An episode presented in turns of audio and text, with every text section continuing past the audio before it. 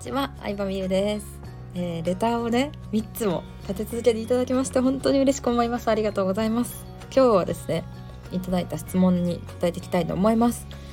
えっ、とですね、情報発信を長く続けるコツはありますかということで質問いただきまして本当にありがとうございます。結構あのそう何話そうかなって思う時もあるのでできるだけ聞きたいこととかみんなが知りたいと思ってることを話せたらなと思うので、えー、何でもいいので是非レターを送ってきてください。はい、で長く続けるコツはズバリ言うとですねもう自分が楽しむこと楽しいと思うことをやるしかないかなと思います。うん、なんかね意外とねそうこれも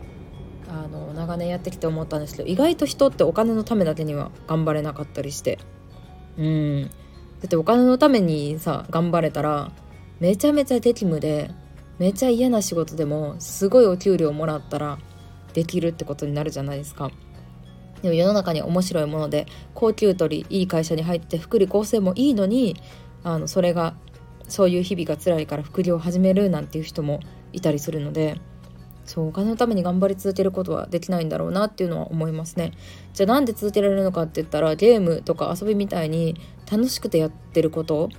うん。まあ少なくとも苦じゃないことしか続けられないと思ってて。うん。そのためにはじゃあ何が必要なんかなって思うともうどうせ誰も見てないって開き直ることかなって私は思いました。うん、どうせ誰も見てない。あのだって最初って実際誰も見てないですしね。どうせ誰も見てないから自分の記録のために発信しようぐらいのスタンスでやってた人の方が何年もブロガーさんとして続いてるしゆくゆくはそれがビジネスになってるっていうタイプの人が多いなっていうのは思いましたね。うん、どっちかっていうと私もそのタイプやったんかなと思うんですけど新卒1年目23歳ぐらいの時からブログを始めてもう8年9年ぐらい経つんですけどまあ、書いてる内容とかテーマも全然違いますしなんだろう私途中で嫌になっちゃってブログを全部消しちゃってますしあのそう いろいろあったわけですよ。うん、で、まあ、最初に書いてたブログなんて新卒であの、まあ、就職してでも会社の仕事がねそんなにめちゃ激務ではなかったんですけどありがたいことに。でもなんせ収入が少ないから副業を始めようと思ったわけですよ。副収入を得られる方法があればいいなみたいな。でお小遣いサイトやったりメルカリで物を売ったりなんかそういう記録をただ書いてましたね。うん。なんか自分のために書いてたのも半分ありますけど。でそこでいろいろネットで調べて口に知ったこれめっちゃいい話やんって思ったのを自分のブログに書いたりとか読んでよかった本を紹介したりとかまあ23歳ぐらいから始めて25歳とかになるとなんか婚活をしてた記録を書いたりこ こんな記録とかね書いてましたからね。うん。いや面白すぎますよね。あとなんだろう。何書いてたかな。まあ行ってよかったお店とか。もうほんとバラバラでしたね。うん。特になんかこれを発信するぞとか気をって書いてたわけではなかったのでもう自分の記録としてですね、まあ、それは今も続いて今はちなみにブログ2つやってるっていうか、まあ、公式サイト自分でワードプレスっていうやつであのサーバーを契約してサイトを立ち上げる方とアメーバブログっていうねあの SNS アカウントみたいに登録して始める方と2つやってるんですけど公式サイトの方はね結構旅行のブログがアクセスが多いんですよね。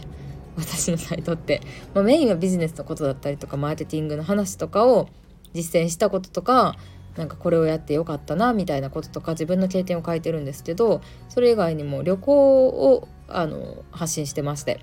トマトホテル行った海外旅行先でこういう観光したよ結構私一人でね旅行するのであの一人旅が多いんですよ。で女子一人旅ってなると一気に情報がなくなるなって思ったんですよ。ニューヨーク行くってなった時に